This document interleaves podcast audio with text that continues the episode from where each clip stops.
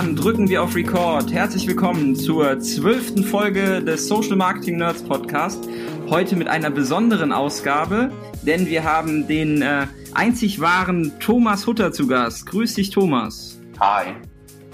Du bist der gefühlt erste Facebook-Experte im deutschsprachigen Raum, deswegen warst du auch schon zu Gast bei uns im Podcast. Aber du bist der erste Gast, den wir tatsächlich ein zweites Mal in unserem Podcast begrüßen dürfen.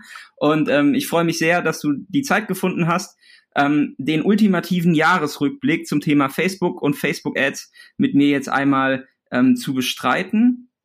Dieses Jahr war voll voller Ereignisse. Wir alle haben ähm, sehr viel Gas gegeben auf der Plattform, haben sehr viel mitbekommen, was was Facebook ähm, so geschraubt hat im Hintergrund. Aber ähm, wie war denn dein persönliches Jahr zwanzig achtzehn, fernab von ähm, all den Facebook-Updates und Änderungen? Also zuerst einmal danke, dass ich das zweite Mal darf dabei sein. Und du weißt, alle guten Dinge sind drei. Ähm, ja, zwanzig achtzehn war so ein ziemlich bewegtes Jahr.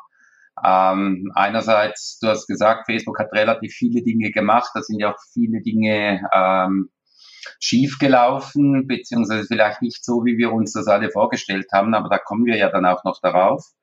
Äh, ansonsten, ja, privat war viel los, geschäftlich ähm, kannst du dir ja auch vorstellen, das Thema ist ja grundsätzlich fast in aller Munde und, und alle wollen in diesem Bereich äh, mehr machen und Gas geben und gleichzeitig sind natürlich auch Kostendruck und, und D S G V O spielt ja zwanzig achtzehn auch noch kräftig mit.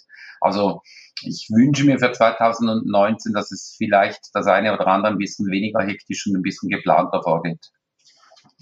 Das wünschen wir uns, glaube ich, alle. Ja. Dein Blog thomas hutter punkt com ist neun Jahre alt geworden. Damit bist du, glaube ich, einer der ältesten Facebook- oder deutschsprachigen Facebook-Blogs, die es da draußen so gibt. Erstmal herzlichen Glückwunsch von uns dazu. Danke. Ähm, ja, wir haben da tatsächlich, ich glaube, zwei Tage hinter Jens und Philipp gestartet, ohne dass wir die damals gekannt haben. Und äh, ja, wenn man so zurückdenkt, denke ich häufig mal, fuck, schon wieder neun Jahre das Ganze. Und auf der anderen Seite kommt dir das eine oder andere vor, wie wenn es gestern war. Das Gute ist natürlich, dadurch, dass ihr so akribisch seid und jedes mögliche Update und alles irgendwie auch publiziert und dazu Stellung bezieht, kann man ähm, auf eurem Blog sehr gut recherchieren. Ja. Und äh, ich bin einfach mal euren Blog durchgegangen und ähm, habe so die spannendsten Updates und relevantesten Updates ähm, für mich zusammengefasst. Ähm, keine Sorge, wir werden jetzt nicht alle Updates im Detail irgendwie besprechen, weil dafür gab es einfach zu viele. Du hast ja, glaube ich, ähm, auch nicht fünf Stunden Zeit heute, oder?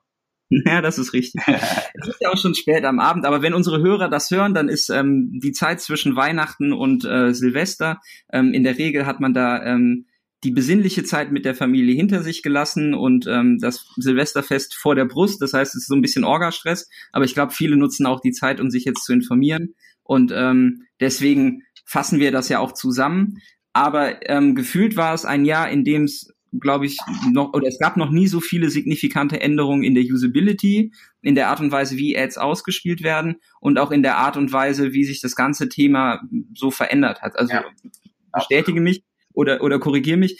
Eigentlich gab es jeden Monat ein Thema, wo man sich irgendwie Ähm, grundlegend hinterfragen musste oder ähm, hinterher sein musste. Also es waren, es waren sehr viele technische Neuerungen, dann gab es aber gleichzeitig auch, ich glaube, für alle, die sich damit befassen, extrem einschneidende Änderungen. Und ähm, ja, gefühlt ähm, musste man einige Strategien, die man sich zurechtgelegt hat, äh, zwei, dreimal hinterfragen in diesem Jahr. Begonnen hat das ja eigentlich mit einem ziemlich lustigen ähm, Ereignis, denn du hattest gar keinen Feed, richtig?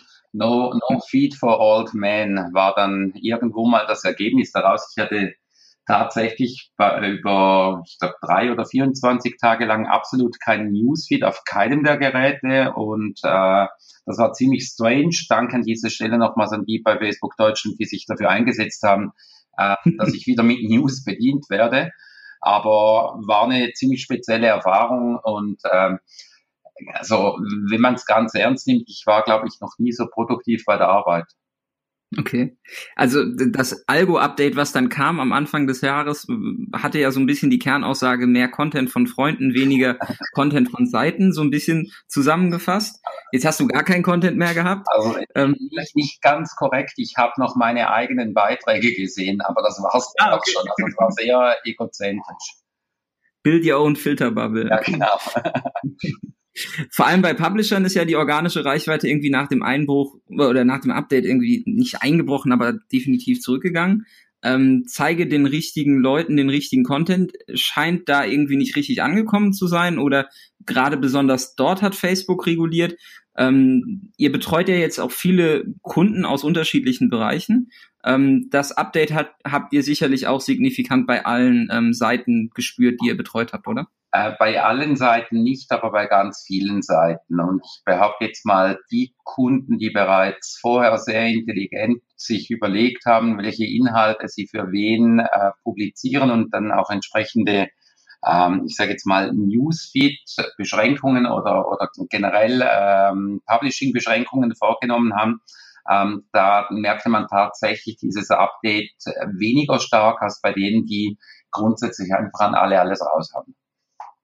Wir haben tatsächlich auch lustigerweise dann ab dem Januar bei einem Kunden komplett umgestellt, weil er seine Marke auch komplett anders ausgerichtet hat und ähm, der hat primär auf Videoinhalt gesetzt und bei ihm ist tatsächlich die organische Reichweite dann gestiegen, auch ohne Ads. Mhm. Also das war, ähm, aber der bedient auch seine Zielgruppe sehr spitz und ähm, kennt seine Nische und weiß, ähm, wie er punkten kann in in, Punkt, also in Form von Interaktion und auch Content, der in irgendeiner Form... Ich sage jetzt mal, dieses Update hat uns nicht so schwer getroffen, weil wir predigen eigentlich unseren Kunden schon schon seit zwei, drei Jahren diese diese äh, Vision Zero. Ähm, beziehungsweise wir haben unseren Kunden eigentlich schon lange immer gesagt, die Dinge, die für euch wichtig und relevant sind, die ein Ziel verfolgen, die müsst ihr so oder so pushen mit Hilfe von Ads. Und alles, was irgendwie organisch ist, ist ein Geschenk von Mark Zuckerberg. Und wenn man natürlich mit dieser Strategie grundsätzlich schon gearbeitet hat, dann ist man sich, was ist relevant, was ist zielführend, welche ist die richtige Zielgruppe. Das war per se schon Teil der Planung und äh, darum hat das vielleicht den einen oder anderen weniger schlimm getroffen, als das äh, ja grundsätzlich ausgesehen hat äh, mit dieser Ankündigung. Aber nichtsdestotrotz gab es natürlich bei einigen schon äh, signifikante Einbußen. Absolut. Und da muss man ja auch immer hinterfragen, ne? Also die Vision Zero, die haben, glaube ich, einfach auch viele nicht ernst genommen, ne? Wo man dann gerade bei den Publishern äh, und Verlagen dann auch merkt irgendwie, ähm, dass auch eine gewisse... Wobei, was, ähm, das, das spürt man ja auch heute noch, wenn du in vielen Gruppen quer liest, wie viele Leute das immer noch versuchen, Inhalte auf maximale organische Reichweite zu trimmen. Und dann eigentlich die Ziele eher sekundär setzen nach dem Motto, ich brauche zuerst viel Reichweite und weniger das Ziel im Fokus. Also ich glaube, das ist nach wie vor bei einigen noch nicht angekommen. Absolut. Aber dennoch kann man festhalten, dass dieses Jahr auf jeden Fall auch ein ein wichtiger Pfeiler der Social Media oder Facebook-Strategie war, ähm, sich spätestens dieses Jahr mit dem Thema Ads zu beschäftigen, wenn man noch die richtige Zielgruppe erreichen möchte. Mhm, absolut. Ähm, ein zweites Update, was dann so schleichend kam. Wir haben uns vom Power Editor verabschiedet. Hm? Jein. Jein? Jein. Ich meine, im Prinzip haben wir jetzt im Power Editor, heißt jetzt einfach Werbeanzeigenmanager, aber die grundlegenden Funktionen, die den Power Editor früher so markant besser gemacht haben als den herkömmlichen Werbeanzeigenmanager, die sind ja eigentlich geblieben. Und äh, von dem her, ähm, ja, also für mich war das eigentlich irgendwo mal so eine logische Folgerung, dass das mal zusammenwachsen sollte.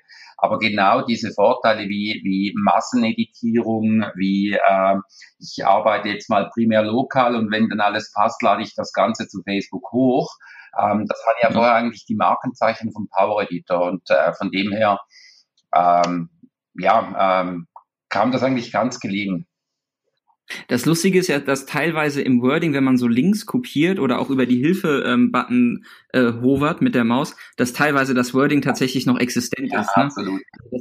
Dass, der, dass der, die Begrifflichkeit einfach nicht verschwunden ist.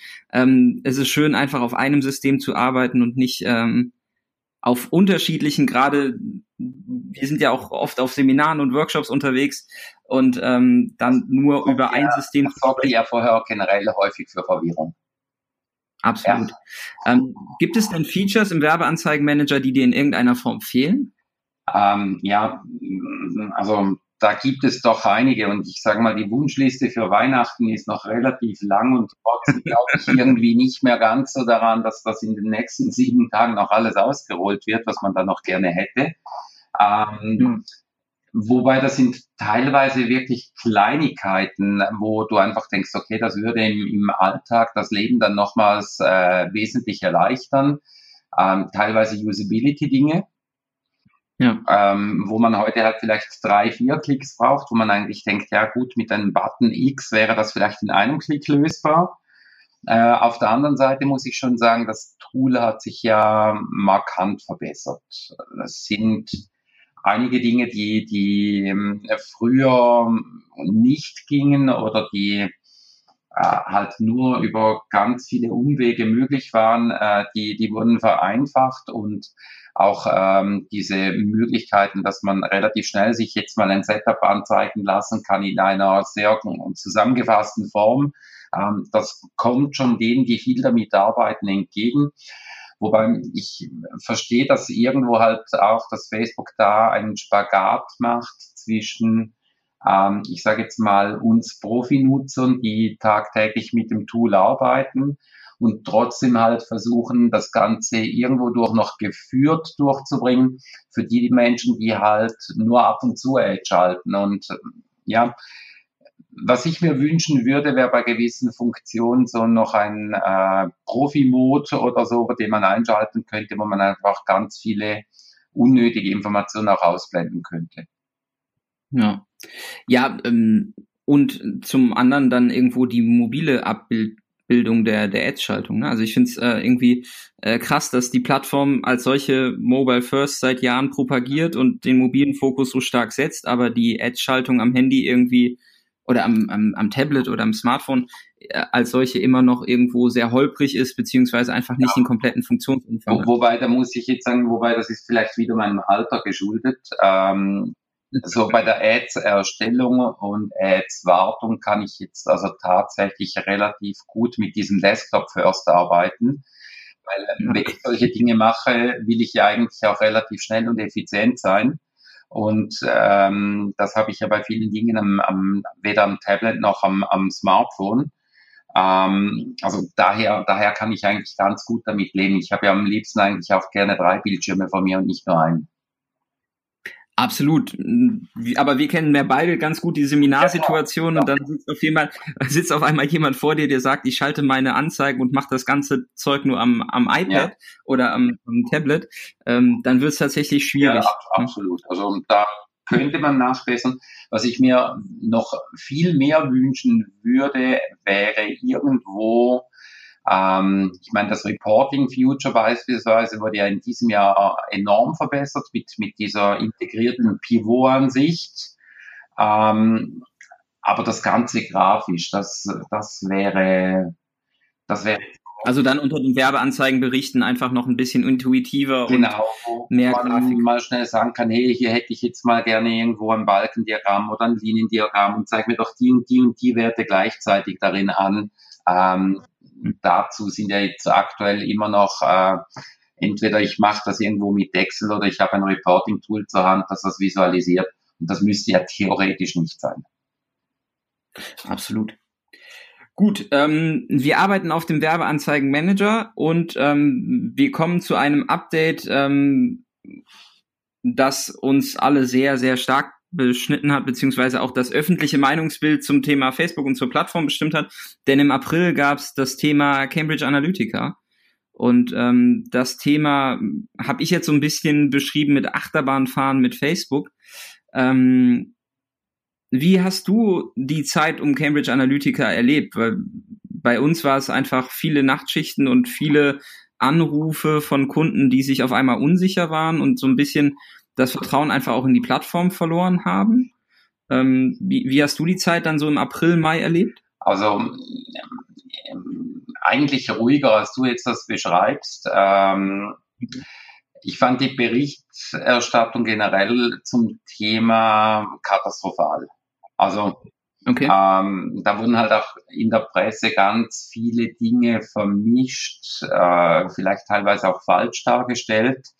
Ich meine, die, die sich schon relativ lange mit diesem App-Universum und, und äh, A P I et cetera auskennen, für die war das ja eigentlich nur die Frage der Zeit, bis sowas mal irgendwo aufklatscht. Mhm. Ähm, ich habe da auch mit einigen Kollegen war ich da in Kontakt. Äh, früher waren wir ja massiv mehr appseitig unterwegs, so wie heute viel mehr mit Ads machen und Apps eigentlich nicht mehr so ein Thema ist. Und für viele war das eigentlich gar nicht so verwunderlich, dass jetzt da mal etwas hervorkommt, beziehungsweise äh, diese Thematik Wahlmanipulation, wenn man dem so sagen will, oder Beeinflussung von Zielgruppen über ziemlich genau ausgesteuerte Ads, äh, das war ja grundsätzlich nichts Neues. Äh, Obama hat man teilweise ja dafür gefeiert. Aber es war ja schon so, dass im Mainstream zum ersten Mal Facebook und Anzeigenschaltung und genau diese Zielgruppensegmentierung und das granulare Anzeigenschalten in der Form irgendwo ins Bewusstsein gerufen Ja, wurde. wobei, wobei, nein, äh, das Ganze war ja schon einmal Thema, äh, als Obama das zweite Mal gewählt wurde. Lustigerweise ja damals auch mit Cambridge Analytica et cetera. Nur äh, irgendwie hat man das damals wahrgenommen, dass man sehr granular targetieren kann, allerdings das halt vielleicht weniger damit zu tun hat, dass eine Firma über, ähm, ich sage jetzt mal, mysteriöse Wege Daten dazu gebraucht hat. Aber okay. so, so ganz neu war das nicht. Was auf unserer Seite relativ äh, ruhig verlief, wir hatten tatsächlich von allen Kunden nur einen einzigen Kunden, ähm, der da wissen wollte, also beziehungsweise die Anfrage war dann eher, unser Mutterhaus sitzt in England. Cambridge Analytica hatte ja auch da in, in England äh, den Sitz. Ähm, die Frage war dann eher, ist das, was wir auf Facebook tun, ethnisch, moralisch, ähm, alles vertretbar? Okay. Aber wir hatten eigentlich keine Zweifel, im Gegenteil, ähm, bei einzelnen Kunden, bei, bei einzelnen Kunden wurden eigentlich in der Zeit sogar Budgets erhöht. Ähm, das war, das war eigentlich nicht so irgendwie äh, nach dem Motto, jetzt haben wir kein Vertrauen mehr et cetera. Hängt aber wahrscheinlich auch damit zusammen, dass wir in der Vergangenheit bei vielen Kunden schon sehr viel Aufklärungsarbeit gemacht haben im Zusammenhang mit Custom Audiences. Ähm, was muss man da beachten? Was muss man datenschutzrechtlich beachten? Und, und, und, und. Ähm, dass, dass für die Kunden das eigentlich grundsätzlich schon klar war, dass man das möglichst auf der sicheren Seite anwendet. Und entgegen einigen anderen Kollegen, wo man teilweise Dinge lesen kann, ähm, haben wir uns eigentlich auch immer dafür eingesetzt, dass man ähm, grundsätzlich Datenschutzrichtlinien einhält und, und dass man gewisse Dinge darf und andere Dinge nicht darf. Und das ist da eigentlich nicht... Aber welche, welche Datenschutzrichtlinien leg, legst du dann zugrunde? Also ich sag mal grundsätzlich alles, was irgendwie mit Upload von Daten zu tun hat. Mhm. Ähm, das war ja häufig in den Diskussionen äh, vor Cambridge Analytica, sprach man da eigentlich immer so ein bisschen von Grauzone. Aber wenn man das, mhm. wenn man das ganz nüchtern betrachtet hat, gab es ja eigentlich gar nie eine Grauzone. Und mit der D S G V O wurde ja dann also eigentlich auch noch das Ganze ähm, eigentlich legitimiert, beziehungsweise man musste sich dann damit auch mehr auseinandersetzen. Ähm, was für mich rund um Cambridge Analytica eigentlich eher schwierig war, ähm, es, es, es gab da halt ganz viele Diskussionen, äh, wo man merkt, viele verstehen das Ökosystem von Facebook nicht. Und mhm. dass Apps auf Daten zugreifen und dass Menschen schlussendlich irgendwo auch eine gewisse Freigabe von Daten gemacht haben oder eben halt nicht eingeschränkt haben, ähm, das müssen ja, also mindestens den Menschen, die sich intensiv mit der Plattform beschäftigen, war das nichts Neues. Dass allerdings Facebook da ein wenig blauäugig, wenn man das vielleicht so abgeschwächt ausdrückt, ähm, diese Gefahr irgendwie nicht gesehen hat oder vielleicht auch nicht wahrhaben wollte. Ähm, das hat mich relativ stark überrascht. Und man muss ja schon dazu sagen, was Facebook ähm, an, an P R-Arbeit in der Zeit geleistet hat, war eher ein bisschen schwach. Hm. Okay.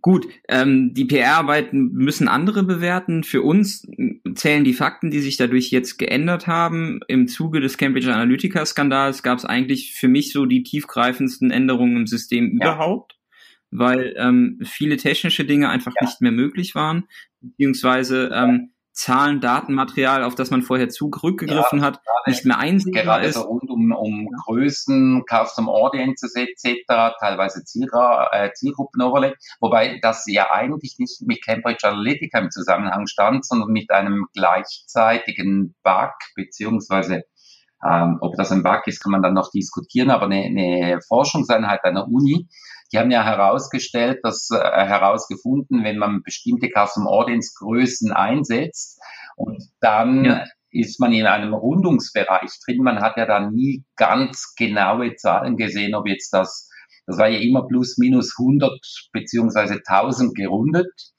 Und die haben ja dann festgestellt, dass wenn sie genau am, am Rundungssprung sitzen, und dann äh, eine Datenveränderung vornehmen, dass so eigentlich von einzelnen Nutzern Daten zurückverfolgt werden konnten.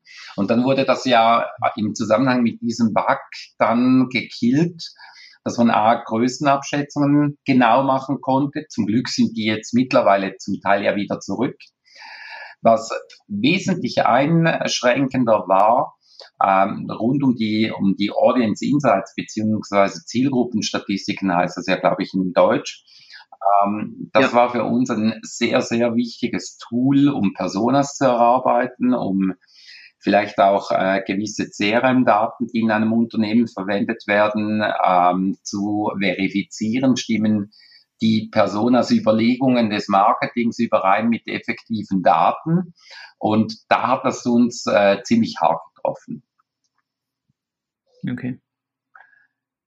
Und da ist, äh, da ist irgendwo halt auch die Hoffnung, dass das ähm, vielleicht nicht mehr ganz so genau, wie es früher war, aber in irgendeiner Form wieder zurückführt, ähm, weil, weil das war natürlich schon ein riesen Mehrwert, den man hatte, ähm, um, um tiefergehende, äh, tiefergehende Analysen der, der Zielgruppen vornehmen zu können. Die Audience Insights als solche sind ja noch verfügbar, nur halt entsprechend nicht in der granularen Segmentierung dann auf auf der Ebene, wie es ja, früher möglich war. Vor allem ohne ohne Custom Audience Daten, die waren ja richtig spannend. Genau. genau. Also du hast quasi C R M-Listen gematcht auf Interessen, ja. Demografie. Beziehungsweise wir haben, wir haben natürlich bei einigen Kunden, wo das datenschutzrechtlich möglich war, haben wir teilweise ganze Newsletter, Abolisten Äh, komplett äh, quer verglichen, was sind das für Menschen, die einen Newsletter bekommen, ähm, ja. wie matchen die mit den Marketing-Personas, die im klassischen Marketing ähm, gebildet wurden. Und ähm, das war natürlich ein extrem spannendes Tool, um auch gewisse Überlegungen zu treffen, wen gehst du mit der Werbung überhaupt an? Oder nehmen wir mal ein Beispiel, du hast eine Webseite, die sehr granulare beziehungsweise sehr breite Zielgruppen zulässt, du nicht wirklich weißt, wer sind die Kunden, weil du die nie zu Gesicht bekommst, dann war das natürlich schon mal spannend, dass du sagst, du, ich mache mal zuerst eine Analyse der Besucher der Webseitenbesucher und äh, schau mal, was haben die überhaupt für Interessen, wo liegen die demografisch und, und, und, und. Und, und das sind natürlich relativ wichtige Informationen, die eben aktuell halt nicht zur Verfügung stehen. Absolut. Dann hoffen wir, dass ja. sie zurückkommen. Schauen wir mal, wie Facebook das löst. Ähm, ein weiteres Thema, was verschwunden ist, beziehungsweise dann auch stark in der Kritik war, ähm, war das Thema Partnerkategorien, also Third-Party-Data, ähm, Daten, die angeliefert wurden von, von Datendienstleistern, ähm, mit denen du das Facebook-System anreichern konntest, um Targeting-Optionen, zum Beispiel nach Haushaltsnettoeinkommen. Ähm, die gibt es ja wieder jetzt in einer Form Workaround, waren aber eine Zeit lang weg und sind definitiv nicht mehr so einfach zu nutzen ja. wie früher. Ähm, ist auch, also wir hatten tatsächlich ganz gute Erfahrungen mit den Partnerkategorien, ist natürlich auch immer abhängig von den Kundensegmenten, die man bedient. Und es war schon auch ein Punkt, wo man sagte so, okay, ähm, ab jetzt müssen wir strategisch, äh, gerade was im Targeting-Persona-Bereich unterwegs ist, irgendwie nochmal neu ansetzen. Ja, das war, das war in der Tat bei einigen Dingen äh, hinderlich, vor allem Bieten, bieteten ja die Partnerkategorien doch noch einige Ansatzpunkte, die über Interessen oder Verhalten ähm, praktisch nicht abgedeckt sind. Und da, da sehen wir auch immer wieder, auch bei Diskussionen, gerade in den Seminaren et cetera, dass da teilweise ähm, schon auch bei, bei Interessen und Verhalten äh, teilweise sehr abstrakte Denkweisen äh, anges- angewendet werden. Also gerade zum Beispiel äh, Luxusgüter. Ähm, nur weil ich Mercedes geliked habe oder Fan von Rolls-Royce bin oder Ferrari, heißt das ja noch keineswegs, dass ich auch die Kohle dazu habe, mir so ein Luxusgut überhaupt einmal zu kaufen. Und ähm, mhm. das waren natürlich äh, gerade spannende Dinge im Zusammenhang mit Automobil, aber auch ähm, generell mit, mit Haus, Hauseigentum, Kreditverhältnisse, Einkommensverhältnisse, die da wesentlich mehr äh, Ausschlussmöglichkeiten äh, gaben, als jetzt beispielsweise halt Interessen oder Verhalten zeigen. Mhm. Aber es gibt ja immer noch die Möglichkeit, äh, zu einem Dienstleister ja, zu ja. gehen, wie zum Beispiel zu Axiom, und sich die Partnerkategorien oder Kategorien in dem Umfeld freischalten zu lassen, ähm, aber jetzt eben über einen anderen Workaround und ja. Ähm, ja. Die Daten sind äh, dennoch spannend, und jeder, der ähm, in dem Bereich unterwegs ist, Luxus ähm, Uhren oder also Luxus ähm, ja, Güter, Uhren, Autos, äh, Investitionsgüter, der kann sich da definitiv mal informieren, was äh, Third-Party Data noch für ihn leisten kann. Ähm, dann gab es noch das Thema ähm, Apps, ne? Du hattest eben das äh, Thema kurz angesprochen, gerade ähm, die ganzen Messenger-Bot-Geschichten. Also wir hatten selber ja das Adscamp dann am vierten Mai, glaube ich, ähm, in Köln, und wir wollten unbedingt einen, einen Bot ähm, ins Leben rufen für die App und haben halt lange überhaupt gar keine Permission bekommen, weil äh, der Anbieter, das Software-Tool, mit dem wir diesen Bot gebaut haben, einfach ähm, keine Möglichkeit mehr hatte, äh, uns den zur Verfügung zu stellen. Ähm, da wurde auch sehr viel ähm, auf den Kopf gestellt, und ich glaube auch äh, viele Tool-Anbieter da draußen im Social Media Analytics Bereich, die hatten äh, doch eine sehr schwere ja, Zeit. Absolut. Ähm, dann irgendwo damit einhergehend, dann ähm, im, im Mai, Juni gab's ähm, das Gespenst der D S G V O, wie ich es so schön nenne. Die Datenschutzgrundverordnung kam, hat sehr viel ähm, Arbeit erzeugt, auf jeden Fall, sehr viel Aufklärungsarbeit, sehr viel Gespräche. Ich habe auch, dass einige Anwälte ähm, sehr gut verdient haben sollen. Ja, glaube ich auch. Es war, äh, ja, gut, ähm, aber es gab noch nie, also für mich persönlich, es gab noch nie in meinem Bekanntenkreis oder im persönlichen Bekre- Bekanntenkreis, die, die gar keine Ahnung von Ads haben oder von, von Facebook als solche, ähm, war noch nie dieses Thema Datenschutz und was passiert eigentlich mit meinen Daten und darf ich jetzt überhaupt noch auf einer Veranstaltung Bilder machen und was gebe ich eigentlich von mir preis und wie auch immer. Ähm, die Wahrnehmung und das, das Bewusstsein war noch nie so präsent wie zu dieser Zeit. In Köln gibt's jetzt mittlerweile an jeder Straßenbahn tatsächlich irgendwie so einen Datenschutzhinweis, ähm, dass gefilmt wird und wo man da entsprechend ähm, Einspruch einlegen kann. Ähm, aber auch für Facebook-Marketer hat die D S G V O natürlich für sehr viel Arbeit gesorgt.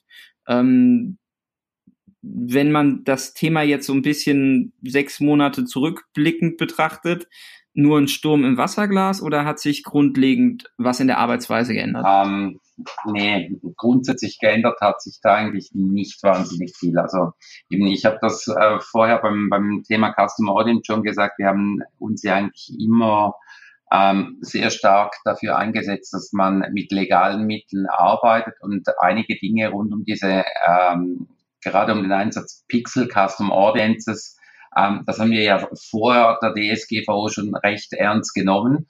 Wir haben das Glück, dass wir mit sehr vielen großen Kunden arbeiten und haben auch aus äh, teilweise ads-technischen Überlegungen schon früh mit, mit äh, bei diesen Kunden mit Anwälten gearbeitet, wie mit einem Carsten Ulbricht, äh, der sich im Thema ja sehr, sehr gut auskennt, und waren in, in einigen Dingen eigentlich schon, ich sage jetzt mal vor einem Jahr, vor eineinhalb Jahren äh, mit diesen Überlegungen eigentlich schon so weit, wie es die D S G V O wollte. Tatsächlich, was ich festgestellt habe, ich glaube, zu kaum einem Thema gab es so viele Missinformationen und, und äh, auch, auch Panikmachern unter den Anwälten, Clickbites und weiß der Teufel was, wo dann äh, Halbwissen mit Halbwissen vermehrt wird. Ich meine, wenn ich Halbwissen mit Halbwissen zusammenbringe, dann habe ich am Schluss Viertelwissen.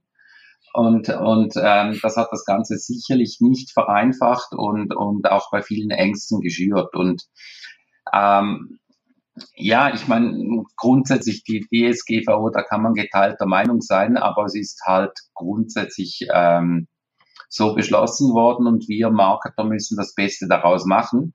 Und da hilft es schlussendlich nur, wenn man sich Anwälte zur Hilfe nimmt, die das Thema verstehen, und zwar nicht nur aus juristischer Sicht, sondern möglichst auch, auch einen technischen Bezug haben und grundsätzlich halt auch Marketing verstehen. Und von dem her hat es die wenigsten Kunden irgendwie auf dem falschen Fuß erwischt. Aber es gab ja noch keine Abmahnung in dem Bereich zwanzig Millionen Euro oder so. Ne? Also das muss man ja auch. Ich behaupte jetzt auch, diese Anwälte, die Panik geschoben haben, ähm, die waren ja schon in anderen Themen teilweise nicht so seriös. Und die Anwälte, wo ich in, in dieser Thematik hier als seriös empfand, die haben ja eigentlich auch äh, immer ein bisschen diese Erwartungshaltung heruntergestuft und haben gesagt, ey, macht euch nicht die Hosen voll, weil zuerst kommt das und das und das und erst dann wird überhaupt mal äh, eine Buße ausgesprochen. Und ich meine, absehbar war ja das auch, dass diese Datenschutzbehörden, die dann schlussendlich eingreifen müssen, rund um die D S G V O ähm, nicht weniger Arbeit haben. Und man war, man konnte ja nicht lesen, dass die jetzt irgendwie Personal im Faktor zehn aufgestockt haben. Also, dass da der Ball dann nachher eher ein bisschen flach gehalten wird, das war ja eigentlich zu erwarten. Also der, der Flaschenhals bei den Behörden. Genau. Ähm, gefühlt tatsächlich, also gerade beim Thema Pixel-Einsatz und ähm, auch bei dem bei dem Upload ähm, der Custom Audience Listen, äh, gerade wenn wir Kunden haben, die die sich neu dem Thema widmen, ist das immer ein Thema? Also, ne, das ist mhm. das, was hängen geblieben ist. Aber was auch hängen geblieben ist oder was so ein bisschen durchschwingt ist, wir kümmern uns darum, aber es ist ja bis jetzt noch nicht wirklich was passiert. Ne? Also das, was du genau gesagt hast, mit da wurde sehr viel Angst geschürt, aber am Ende ist es immer noch eine gewisse Unsicherheit, weil die Rechtsprechung als solche ja noch aussteht, weil keiner weiß, ja. wie so ein Urteil dann aussieht, ähm, sorgt natürlich immer noch für einen gewissen Unsicherheitsfaktor. Ja, das ist natürlich so, wobei... Ähm, ich glaube, auch bei dem Thema kann man relativ entspannt bleiben, weil wenn man das, ähm, das Ganze relativ hart verfolgt, also wenn man, wenn man sagt, okay, man haltet sich eher an die strengen Grundsätze und nicht an die einfachen, die einige Anwälte auch vertreten, ähm, dann dürfte man ja auch nachher auf der sicheren Seite sein. Wenn man die, ähm, ich sage jetzt mal, die Terms and Conditions beziehungsweise die A G B von Facebook einhält, dann ist das ja teilweise schon wesentlich strenger formuliert, als das beispielsweise ähm, die D S G V O regelt. Ähm, ein kleiner Punkt da beispielsweise, wo ich, wo ich mich auch mit einigen Kollegen äh, in diesem Bereich eigentlich, ja, streiten kann man da nicht sagen, aber äh, wo ich jetzt mal sage, da haben wir grundsätzlich andere Ansichten, äh, ist beispielsweise beim Einsatz von Pixel. Da stellen sich ja viele auf den Grundsatz, ähm, ich schalte mal das Pixel ein und gebe dann über die Cookie-Richtlinie da eigentlich bekannt, dass ich das tue und dann eine Opt-out-Möglichkeit. Das mag vielleicht sogar nach D S G V O, je nachdem wie man das Ganze auslegt, sogar funktionieren. Aber rein streng genommen, wenn man die Facebook-A G Bs auseinander nimmt, verstößt ja das gegen die A G Bs von Facebook, weil Facebook verlangt ja von jedem Nutzer beziehungsweise vom Werbetreibenden, dass er von jedem Nutzer eine entsprechende Einwilligung hat. Und darum, wir haben das eigentlich an den meisten Orten so umgesetzt, dass auch da die Pixel-Nutzung über ein Opt-in erfolgt. Das heißt, der Nutzer stimmt effektiv zu, dass er, dass er das Tracking will, und bevor er zugestimmt hat, werden auch überhaupt keine Pixeldaten irgendwie geliefert. Und äh, darum denke ich, einige Unternehmen fühlen sich da relativ sicher, sind das vielleicht auch aus, aus Sicht der D S G V O, je nachdem, wie man es auslegt, aber handeln eigentlich grundsätzlich gegen die Richtlinien von Facebook. Und wenn es dann zu einem Streitfall käme, dann würde ich jetzt mal behaupten, könnte man dann keine Schuld irgendwie auf Facebook abschieben, so nach dem Motto, er ermöglicht etwas, was illegal ist, weil man dann gegen die A G Bs von Facebook verstoßen hat. Aber ein A D V von Facebook gibt es ja in der Form auch noch nicht. Äh, nee, es gibt keinen A D V in dem Sinn, aber über die A G Bs ist ja mit der Nutzung eigentlich ein A D V, der nicht explizit äh, eins zu eins geschlossen wird, ist ja geschlossen. Also da, da sind sich ja die, die Anwälte mittlerweile auch einig, dass das als A T V gilt. Okay. Ja, aber das Thema als, als solches bleibt ja weiterhin heiß, ne? Also ähm, alle warten eigentlich darauf, dass was passiert, und es ist so ein bisschen äh, eine Unsicherheit, und in der Tiefe, wie du es jetzt aufgeführt hast, ähm, haben auch die wenigsten Juristen, glaube ich, die A G Bs von Facebook auf dem Schirm. Muss man ja auch erstmal so sagen. Ja, primär hat man sich jetzt mal um die, um die Anforderungen der D S G V O gekümmert. Ja. Und vielleicht ein bisschen weniger um was, was Facebook dann tatsächlich verlangt. Aber im Endeffekt äh, muss ich ja ähm, konform sein mit der D S G V O und auch mit dem, was die Plattform verlangt. Aber da verweisen wir natürlich immer gerne an die Anwälte unseres Vertrauens. Du hast eben schon also, an den Carsten ja. verwiesen. Ich glaube, ein äh, Thorsten Schwenke kann man im gleichen Atemzug äh, erwähnen. Die beiden hatten sicherlich dieses Jahr sehr viel zu tun und haben sich jetzt dann auch zum Ende des Jahres äh, zwischen den Jahren vermutlich eine Ruhepause verdient. Ähm, denn ähm, gerade beim Thema Datenschutz war, glaube ich, dieses Jahr sehr viel los. Ähm, was natürlich auch kein schönes Thema ist, was man sagen muss. Es ist ja sehr trocken, ähm, es ist eine Auslegungssache, und ähm, es ist immer ein ein bisschen ähm, das Spiel mit den Juristen. Ein Thema, was ähm, ich persönlich sehr spannend fand, und ähm, bei dir, Thomas, weiß ich auch, du bist ein großer Fan der Story-Funktion auf Facebook. Ähm, ja. Das Thema Stories und auch, ähm, wo das Ganze herkommt. Denn das Story-Format als solches kommt ja ähm, aus Instagram, aus der Plattform Instagram, die ja bekanntlich zu Facebook gehört. Ähm, gefühlt ist Instagram so die Plattform des Jahres zweitausendachtzehn, oder? Also ich habe mal ähm, am Sonntag beim neuen äh, Apple-Update gibt es ja die sogenannte Bildschirmzeit, die dir auflistet, wie viel Zeit du in jeder äh, App entsprechend verbringst. Und da ist Instagram tatsächlich bei mir die Top-App. Jetzt bei mir persönlich noch nicht, aber ich verbringe da doch auch einiges an Zeit. Ähm, ja, Instagram ist halt die heile Welt. Schöne Bilder, schöne Menschen, schönes Essen. Ich will einmal im Restaurant das Essen kriegen, wie es in Instagram abgebildet ist. Ja. Ähm, du hast praktisch nichts Negatives drin. Ähm, Kommentare sind ja gefühlt sowieso viel weniger, und äh, dann ist noch vieles der Kommentare-Bot. Ähm, negative Äußerungen oder kritische Äußerungen sieht man da generell weniger. Und inhaltlich ähm, News und, und äh, Negatives ist ja da ähm, kaum zu sehen. Daher ist die Stimmung grundsätzlich auf der Plattform gut, mit, mit all den Filtern und, und Möglichkeiten kriegt jetzt auch der nicht absolute Fotoprofi einigermaßen schöne Bilder hin. Äh, daher kann ich schon vorstellen, dass die Plattform sehr gut bei Menschen ankommt. Okay. Ähm, nichtsdestotrotz, wenn man schaut, Funktionalität Instagram heute versus was bietet Facebook, ähm, ist Instagram halt nach wie vor extrem bild- und videolastig. Mhm. Klar, Handy optimiert oder Hauptnutzung natürlich auf dem Handy, ähm, aber es ist natürlich weder eine News-Plattform noch eine Plattform für unheimlich starke Diskurse. Ähm, daher, daher, ja, sie ist sehr beliebt, aber ich glaube nicht, dass sie in dem Sinn ähm, eins zu eins Facebook einnimmt. Aber die Plattform Facebook, also oder Facebook als solches hat ja verstanden, dass ähm, die Art und Weise, wie Unterhaltung funktioniert und Visualisierung von Storytelling in Form der Stories, was sie dann ja irgendwo von Snapchat adaptiert haben, ähm, für die ganze Plattform spannend ist, weil es gibt jetzt Facebook Stories, es gibt den Status auf WhatsApp. Und das ist sicherlich auch kein unspannendes Placement für, für Ads. Also ich habe ich hab auch im Gespräch äh, mit, mit äh, Mitarbeitern von Facebook habe ich gehört, dass beispielsweise WhatsApp Stories, also beziehungsweise Status, ja. ähm, weltweit gesehen stärker genutzt wird als jetzt beispielsweise Instagram Stories. Okay. Gefühlt in meinem Umkreis nutzt praktisch niemand in, äh, äh, WhatsApp Status. Aber anscheinend sei das auch wieder in der D A C H-Region überdurchschnittlich schlechter genutzt als im Rest der Welt.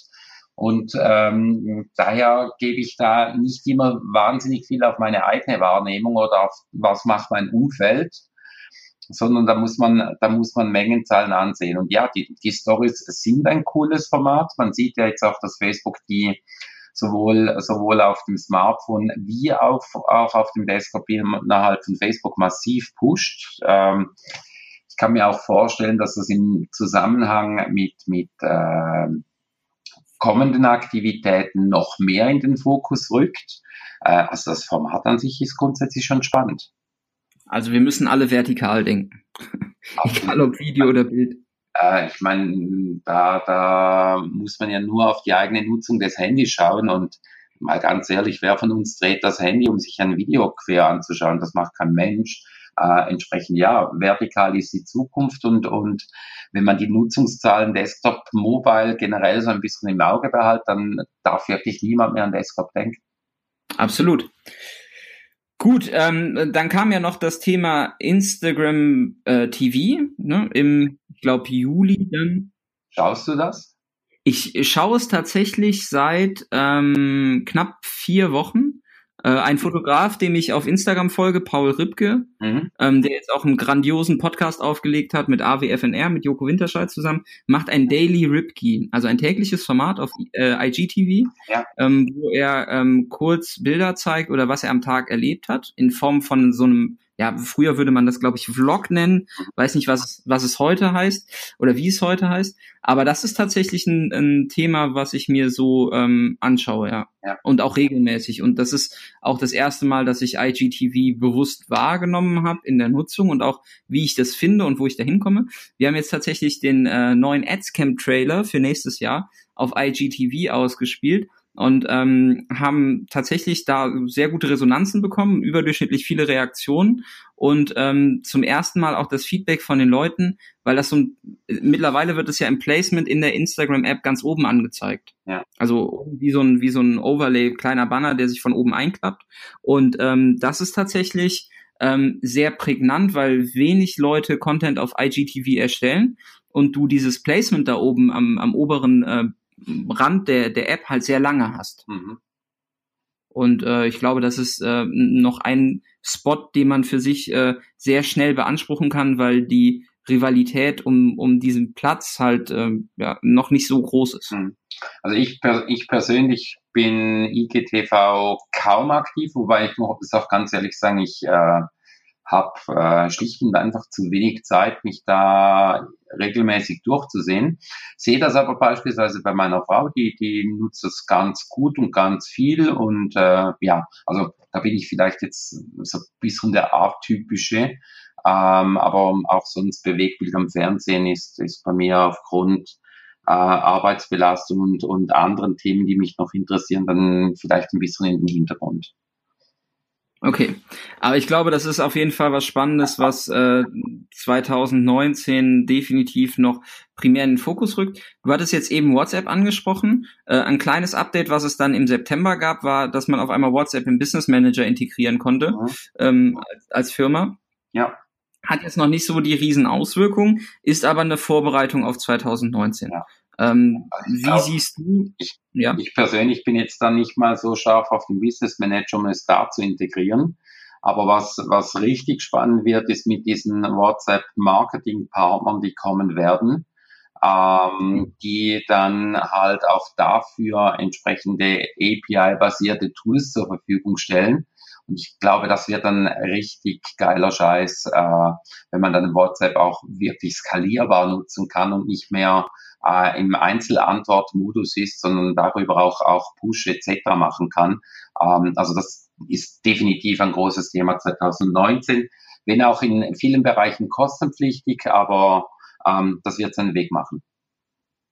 Ich habe tatsächlich ähm, noch aus meiner alten Verlagsvergangenheit ähm, ein paar Erfahrungen damals mit What, What's Broadcast, jetzt Messenger People, ja. gesammelt bei unterschiedlichen Kunden und es ist unfassbar, wie ähm, die Resonanz ist. Also zum einen natürlich das Thema Bot und und und Messaging ist nicht umsonst so hoch aufgehangen, wie es äh, von der Plattform und den Dienstleistern auch entsprechend aufgehangen wird. Aber die Resonanz, die darüber kommt, ähm, wir haben ja eben schon den Bot für fürs Adscamp kurz angesprochen.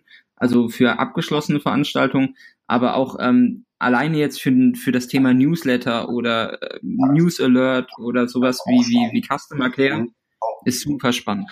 Ich glaube einfach, da muss bei einem Unternehmen, bei vielen ein Umdenken kommen, die jetzt vielleicht ein bisschen mit WhatsApp schon experimentiert haben, ähm, gerade über, über solche Dritttools, die dann da Empfängerlisten aufgebaut haben und so weiter, ähm, oder virtuelle Empfängerlisten aufgebaut haben über, über mehrere Telefonnummern et cetera, ähm, dass da ein Umdenken kommen muss, weil WhatsApp Business, so wie es Facebook vorgestellt hat, da liegen ja auch ganz klare Kostenstrukturen dahinter. Ähm, dass halt ein, ein Broadcast, wo ich an Leute rausgehe, der kostet halt Geld. Hm. Und ich glaube, in, in einem skalierbaren Umfeld, wir haben jetzt das auch schon mit äh, eins, zwei, drei größeren Unternehmen, haben wir jetzt das, den ganzen Case schon durchgespielt für, äh, ich sage jetzt mal, Newsletter-Thematiken und, und Push-Benachrichtigungen, die dann äh, auch, auch ähm, tatsächlich Werbecharakter oder, oder Mobilisierungs-, Aktivierungscharakter haben. Ähm, das ist hochspannend und klar kostet das Geld, nur was hat mich in der Werbung bis jetzt nichts gekostet. Also äh, von dem her eigentlich normaler Lauf der Dinge. Ja. Äh, dann gab es noch ein Thema, äh, fernab von dem, von dem ganzen Messenger-Thema, ähm, dass ähm, Interessen mal wieder, also Interessen, die ich buchen konnte im Werbeanzeigenmanager, ähm, rausgeflogen sind oder ausgeschlossen wurden, nicht mehr verfügbar waren. Unter anderem die ähm, sehr bekannten Expats. Ja. Ähm, du kennst die Situation auch ähm, aus den Seminaren. Wir beide sind ja bei der hunderteinundzwanzig Watt ähm, unterwegs und schlauen die Menschen auf im Bereich Facebook Advertising. Mhm. Ähm, und die Expats sind oft ein Interesse, was bekannt ist, beziehungsweise was oft genutzt wird, um mögliche Fake-Likes auf gesponserte Beiträge entsprechend zu unterbinden. Jetzt gibt es die Expats in der Form nicht mehr.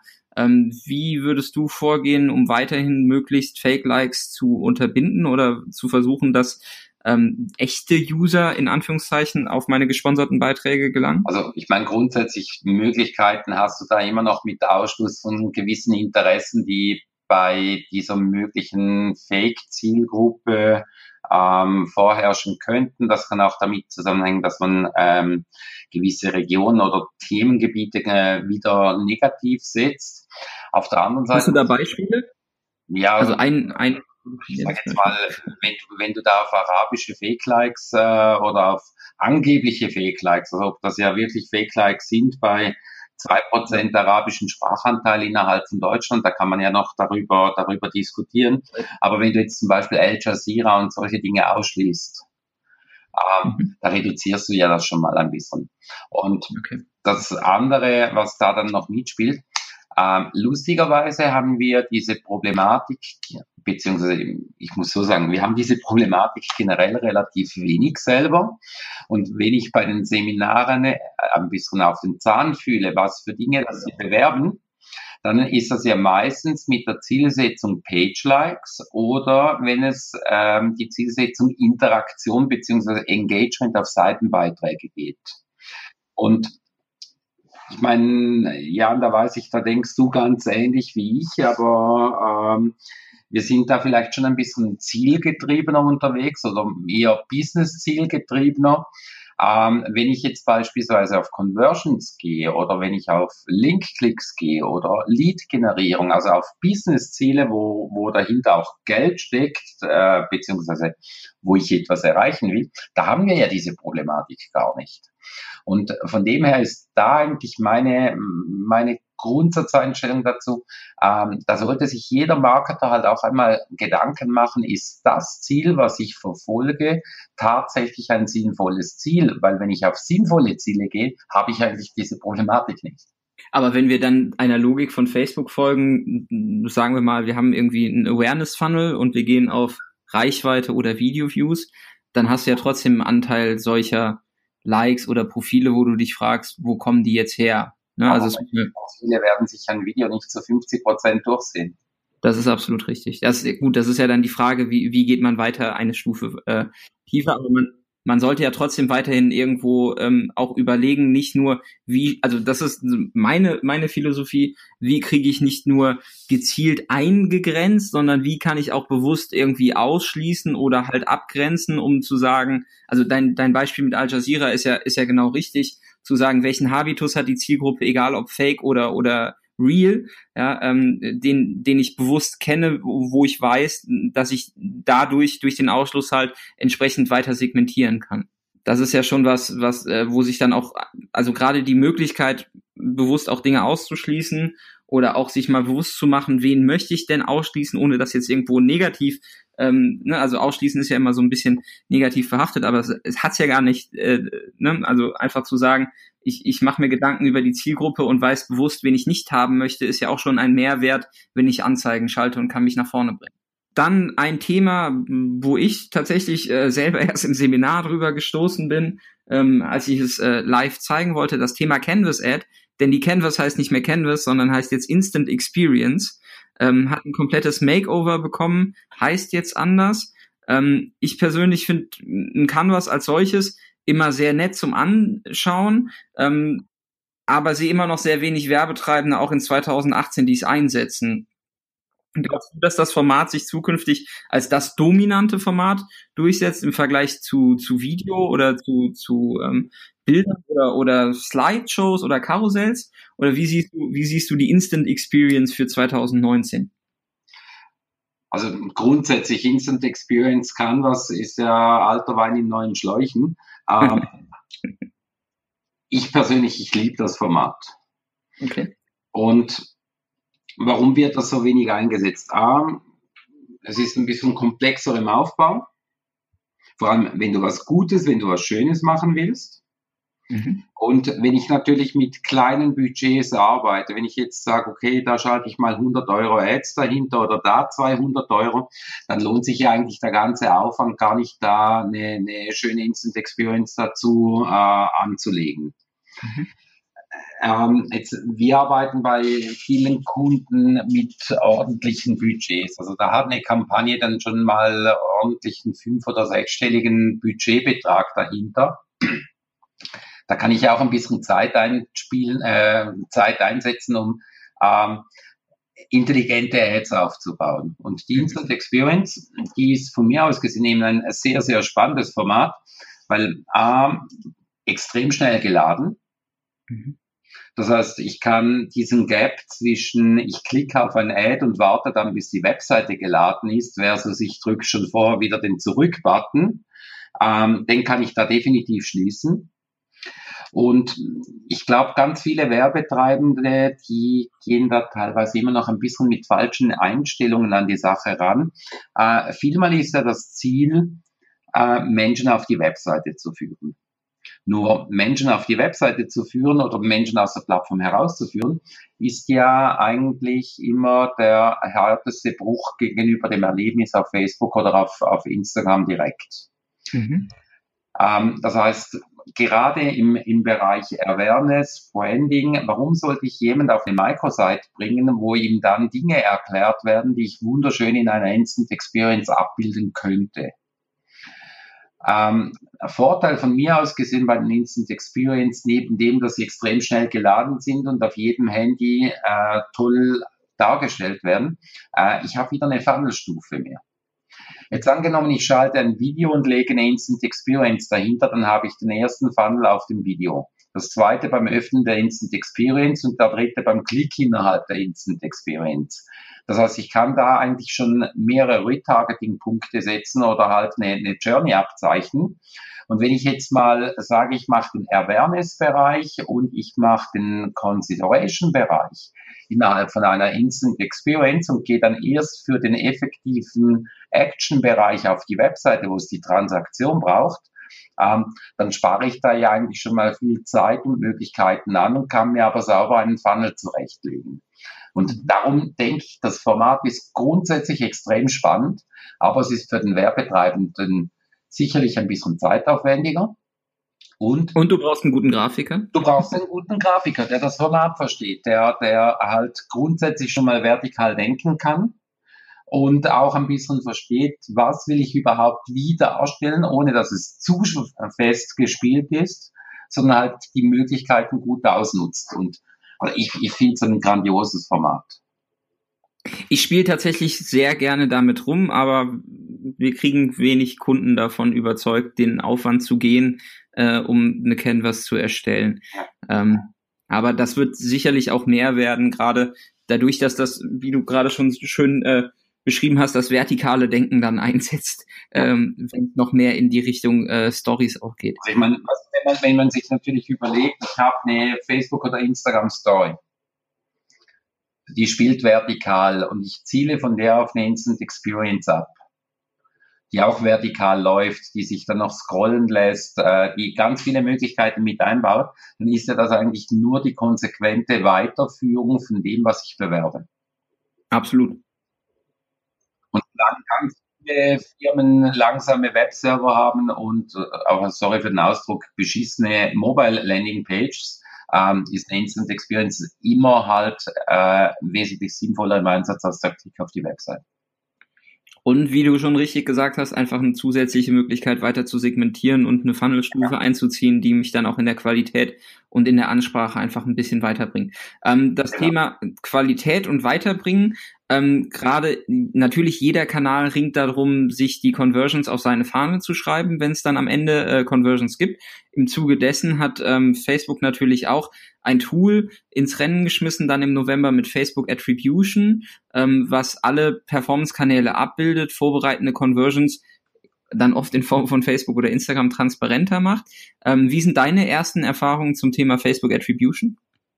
Also ich finde es ein spannendes Tool. Ähm, in, schlussendlich alle Kanäle ringen darum.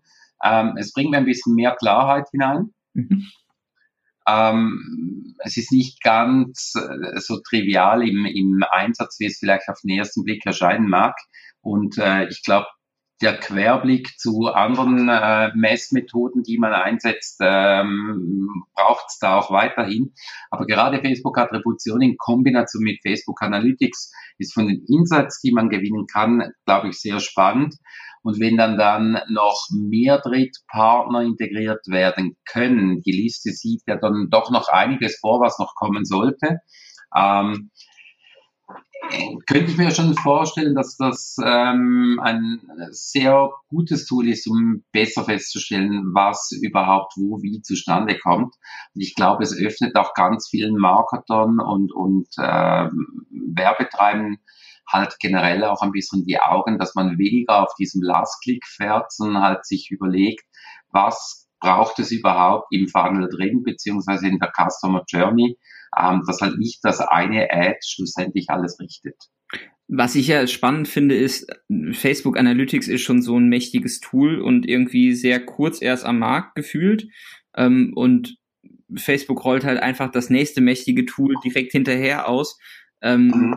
ohne selber gerade, also du hast ja eben schon diesen diesen Profi-Modus beschrieben, ja, also Facebook Analytics und Facebook Attribution in dem Fall sind natürlich wahrscheinlich für, weiß ich nicht, fünfundzwanzig, dreißig Prozent der Werbetreibenden auf Facebook überhaupt spannend oder überhaupt greifbar in der Form, dass man es in der Tiefe verstehen kann.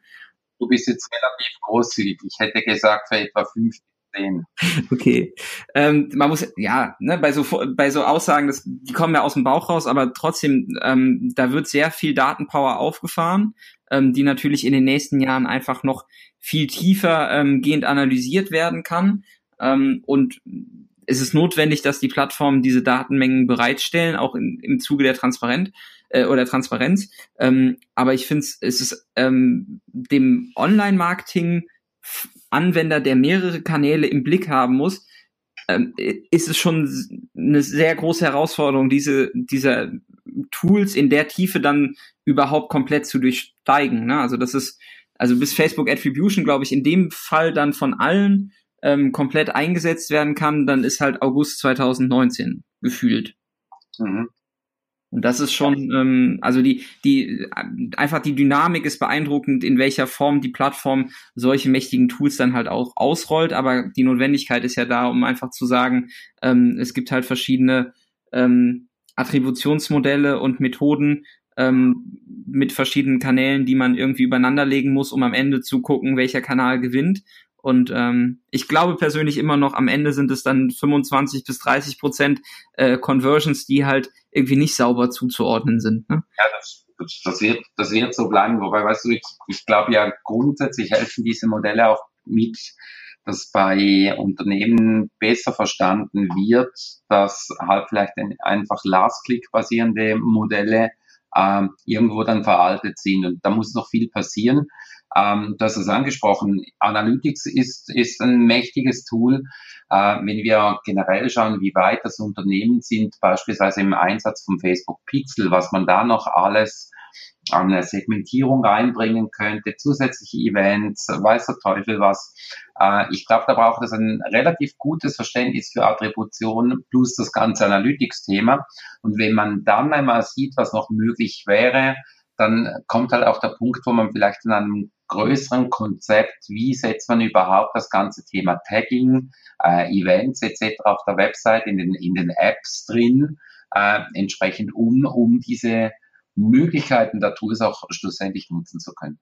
Da muss ich, glaube ich, kurz einen Werbeblock einschieben, weil dann haben wir das äh, Line-Up fürs Adscamp auch schon announced, wenn die Folge online ist. Ähm, wenn euch das Thema interessiert und ihr Leute kennenlernen wollt, unter anderem auch Thomas, die sich dafür interessieren, ähm, das Thema Facebook Analytics, Fe- Facebook Attribution, äh, das Thema Tagging, Pixel, wird alles auf dem Facebook Adscamp zwanzig neunzehn diskutiert. Ähm, wenn ihr da äh, Bock drauf habt, kommt einfach mal vorbei, adscamp punkt de, da findet ihr alle Infos. Und ähm, jetzt sind wir im Dezember und im Dezember gab es auch eine ähm, wichtige Änderung, die so ein bisschen, also ich hätte tatsächlich gedacht, dass es höher aufgehangen wird.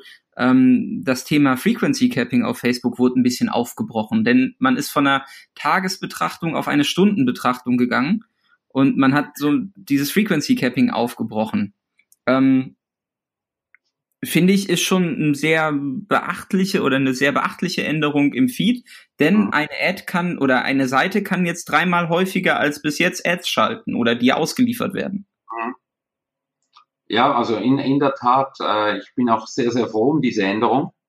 Ähm, warum das nicht mehr Furore gesorgt hat oder warum das Thema nicht höher aufgekocht hat, ist, glaube ich, auch damit geschuldet, dass viele Werbende schlicht und einfach nicht wissen, was die Limitierung war. Okay. Äh, früher war das ja mal sogar zwei Impressionen bei Nicht-Fans und vier Impressionen bei Fans mhm. äh, pro Tag. Dann war es mal vier, vier und jetzt sprechen wir beim Newsfeed von zwölfmal am Tag, also wie du sagst, dreimal häufiger. Ähm, ich glaube, diese Änderung dürfte aber auch damit zusammenhängen, dass viele Werbetreibende, die über große Budgets verfügen, sich da auch tatsächlich eine wesentlich höhere Frequenz wünschen. Aber das muss man ja jetzt nochmal ähm, genau den Leuten sagen, die oder unseren Zuhörern sagen. Also ihr hattet bis jetzt ein Frequency Capping von vier Impressionen pro Seite pro Tag, egal wie viele Kampagnen und verschiedenen Ads ihr geschaltet habt, ne? Und parallel dazu noch eine bezahlte Anzeigenkampagne im Laufen hatte und parallel dazu dann vielleicht noch ein Video, dann wurde diese vier Impressionen auf diese, mal angenommen, es war immer an die gleiche Zielgruppe et cetera, dann haben sich eigentlich diese drei Werbekampagnen oder diese drei Ads, haben sich diese vier Impressionen geteilt. Mhm. Und jetzt wurde das im Newsfeed auf, auf, bei Facebook auf zwölf am Tag angehoben, beziehungsweise acht beim Instagram Newsfeed, mhm. beziehungsweise bei den Instagram Stories sprechen wir von zweimal am Tag. Mhm. Ähm, das, das ist natürlich schon eine markante Erhöhung. Gleichzeitig, glaube ich, ist dieses Thema Frequenz bei vielen Werbetreibenden auch zu wenig auf dem Radar, weil es gibt ja Studien von der GfK und, und, und auch anderen ähm, Messunternehmen oder Analysefirmen, die ja sagen, wenn ich ein, ein, äh, ein, eine Steigerung bei der Wahrnehmung haben möchte, dass eine Marke äh, auch bewusster wahrgenommen wird, ähm, da sprechen wir von Frequenzen von acht und höher. Im Performance-Marketing würden wir natürlich alle sagen, ja, so viel Frequenz braucht man nie, oder? Ähm, aber jetzt hast du, jetzt hast du ein Unternehmen, das vielleicht auch noch mehrere Produkte und Dienstleistungen parallel bewirbt. Da waren natürlich diese vier Impressionen pro Seite, pro Tag. Äh, das war eine massive Einschränkung. Und jetzt könnte man damit natürlich äh, entsprechend höher gehen. Und ja, ich, ich bin froh, wurde das aufgebohrt. Gab natürlich auch viele Diskussionen, ja, wie weit müssen wir jetzt Kampagnen aneinander vorbeiplanen und, und, und, ähm, was jetzt ähm, so ein bisschen auch entschärft wird. Ja, ich bin auch relativ froh, weil ähm, zum, gerade die Vielzahl an Ads und verschiedenen Zielen, die dann doch zeitgleich verfolgt werden über einen Account oder über eine Seite, sind ja sehr divers und gerade in einer Funnel-Logik werden ja sehr viele Zielgruppen häufiger angesprochen ähm, mit verschiedenen äh, Ansprachen, äh, Upsell-Angeboten, Verlängerungen, wie auch immer, ja, äh, und dementsprechend finde ich, ist das ähm, schon ja auch eine Notwendigkeit dem dem Habitus des Nutzers gegenüber geschuldet, weil die Aufmerksamkeitsspanne oder die Verweildauer auf dem Kanal als solche ist auch dieses Jahr wieder gestiegen. Die Leute verbringen mehr Zeit in, in der Plattform, also es ist auch fair den Marketern oder den das, Werbetreibern das gegenüber nicht. Einfach. Jetzt dachte ich doch, dieses Facebook sei tot und jetzt sagst du, da wird mehr Zeit verbracht. Wer sagt denn, dass Facebook tot ist? Ja, man hört das ja jedes Jahr wieder. Ja, man hört so viel. Ja, genau. Nein, das ist ja das Thema. Also ich glaube, die Plattform für Marketer ist ist einfach, ähm, und wir kommen jetzt einfach auch dann zum zum Ausblick zum Jahr zwanzig neunzehn. An der Plattform führt kein Weg dran vorbei. Also ich keine Plattform, in der ich so performant, granular, Ähm, multimedial meine Zielgruppe ähm, anreichern kann, äh, erreichen kann. Ich habe einen sehr guten Marktzugang. Ähm, ich habe die Möglichkeit, ähm, extrem visuell ähm, Werbung zu schalten. Ja, also ähm, nenn mir einen Kanal, bei dem es spannender wird. Ihr arbeitet ja selber gerade irgendwie ähm, auch sehr viel auf das Thema LinkedIn hin, ne? Also wenn man euren Blog verfolgt, da seid ihr sehr umtriebig und ähm, ich finde LinkedIn als Kanal auch super spannend, nur da sind irgendwie noch Preise und C P Ms, die im Raum stehen. Natürlich ist das eine B zwei B-Zielgruppe und sehr, sehr speziell, ähm, aber die die Preise sind doch noch happig. Also für die Tests, die wir jetzt gefahren haben, ähm, war ich überrascht, was, dass man mal so ein C P M von fünfundneunzig Euro oder siebzig Euro bezahlen muss, je nachdem, welche Zielgruppe man anspricht. Und ähm, böse Menschen behaupten einfach, dass es bei Facebook zu billig ist. Das kann auch sein, ne?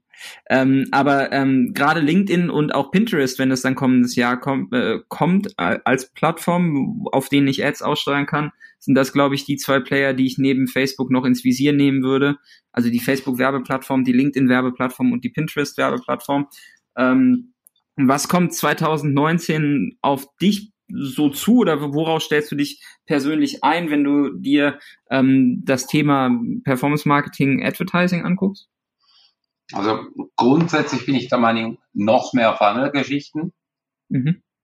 Äh, wir haben schon die letzten, also das Jahr, das letzte Jahr da extrem äh, Fokus auf das gelegt. Das wird von mir aus gesehen noch stärker kommen. Wo wir uns im, im Unternehmen darauf einstellen, ist ähm, generell die Thema Attribution, mhm. Analytics, das noch intelligenter einzusetzen und wo ich persönlich tatsächlich einen, einen, einen Trend sehe und auch denke, da kommt im nächsten Jahr bei vielen Menschen mehr der Durchbruch, ist das ganze Thema mit intelligenten Chatbots, dass man Kampagnen auch in die Richtung ähm, weiter vorantreibt und, und dann tatsächlich irgendwo auch in ein Dialogmarketing eintritt. Also Dialogmarketing als zusätzliche Funnelstufe, also ja. Der Chat oder das, das, die direkte Kommunikation eins zu eins mit dem Kunden. Ja, eins zu eins, nicht, nicht manuell, wie wir das verstehen, so nach dem Motto, jetzt sitzt da jemand und chattet mit der Person, sondern halt dann User geführt, die Leute in, in, in einer Mechanik noch weiterzubringen und das zusätzlich dann halt wieder mit Messpunkten anzureichen, die eine genauere Ansprache ähm, erlaubt. Ich bin persönlich bin, bin ja extremer Fan von zielgruppengerechter Ansprache und Individualisierung. Ähm, da sieht man natürlich auch verschiedene Trends und Empfehlungen. Viele behaupten da ja möglichst große Zielgruppen mit identischer Ansprache et cetera. Ähm, bin ich der Meinung, dass je individueller angesprochen wird, äh, desto besser funktioniert's. Und ich bin auch der Meinung, dass man da halt gerade mit äh, intelligent aufgebauten Chatbots äh, noch extrem stark in die Richtung noch besser äh, funktionieren könnte. Und das Spiel mit so Chatbots macht auch einfach Spaß, ne? Das muss man auch sagen. Ja, also, absolut. Ich bin, ich bin ein großer Fan vom Thema. Ich hoffe, dass dieses Thema auch bei den Nutzern immer mehr ankommt. Wir setzen ja bei uns auf der Facebook-Seite ebenfalls einen Bot ein. Ist teilweise auch lustig, wenn man dann dem Bot, Bot zuschaut, beziehungsweise den Menschen zuschaut, wie sie mit dem Bot interagieren, mhm. ähm, die Leute da sehr galant durch diese Welt hindurchgleiten und andere äh, sich dann teilweise doch ein bisschen ähm, ja, äh, dämlicher anstellen damit.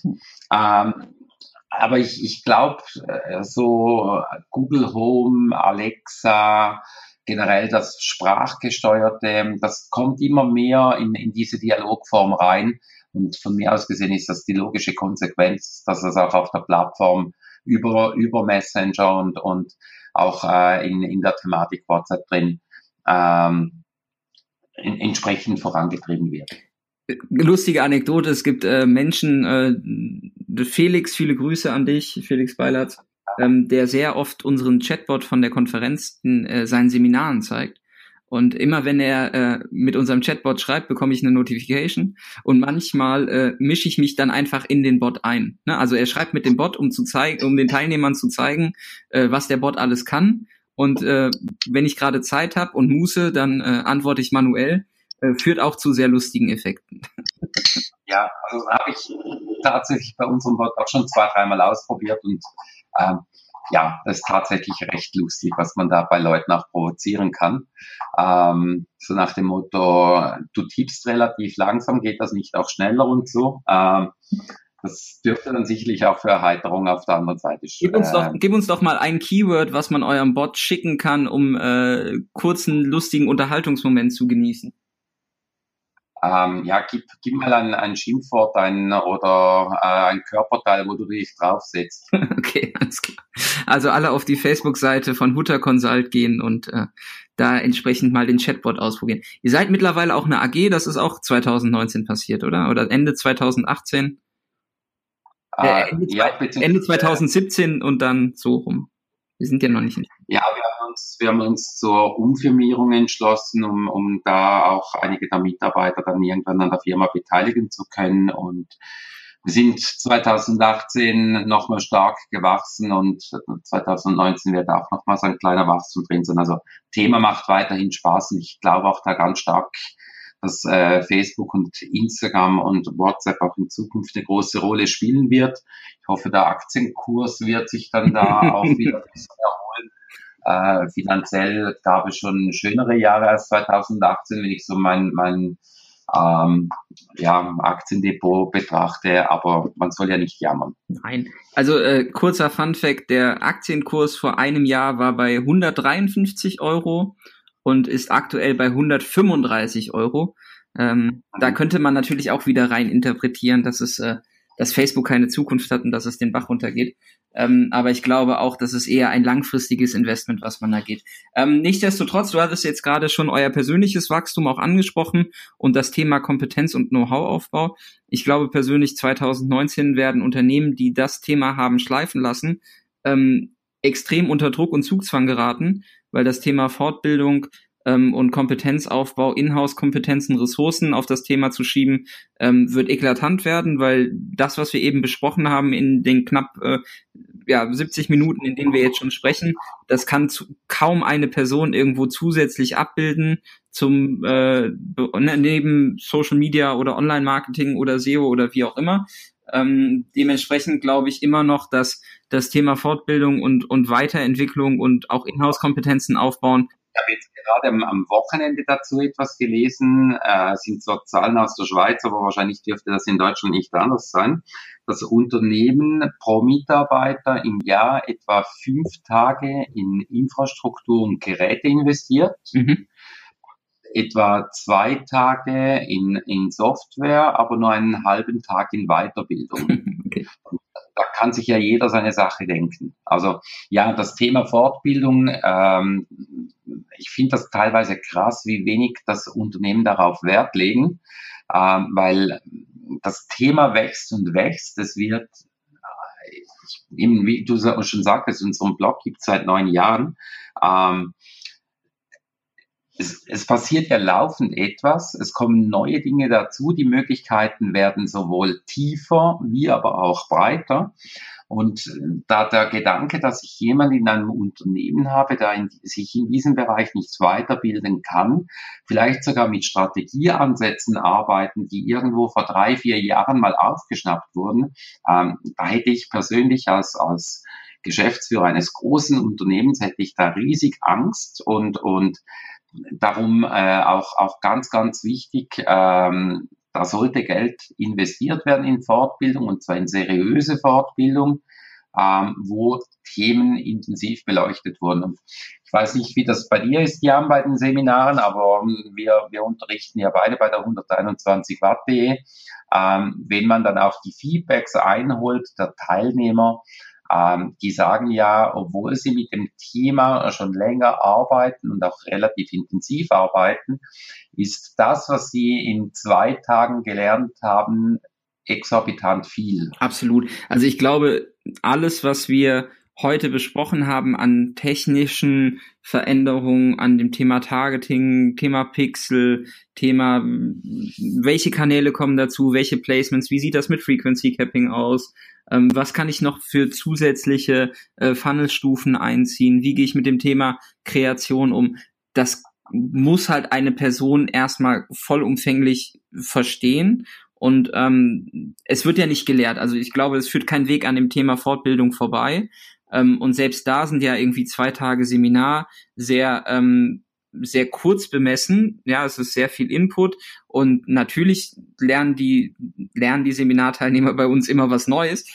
Aber was ich ähm, schwierig finde tatsächlich ist, gerade im Bereich Testing und was man aus, also der der Bereich Ausprobieren und und Kreativität, bedarf einfach Zeit, und die Personen, die sich mit dem Thema und den Kanälen beschäftigen, haben halt oft diese Zeitkontingente nicht. Also sich das Thema Fortbildung vor die Brust zu nehmen, ist das eine, und da sind definitiv die Zeitkontingente, die du eben genannt hast, viel zu kurz, aber auch die Unternehmenseinheit als solche nimmt sich ja zu wenig Zeit, um intern Wissen auszutauschen, um Dinge auszuprobieren.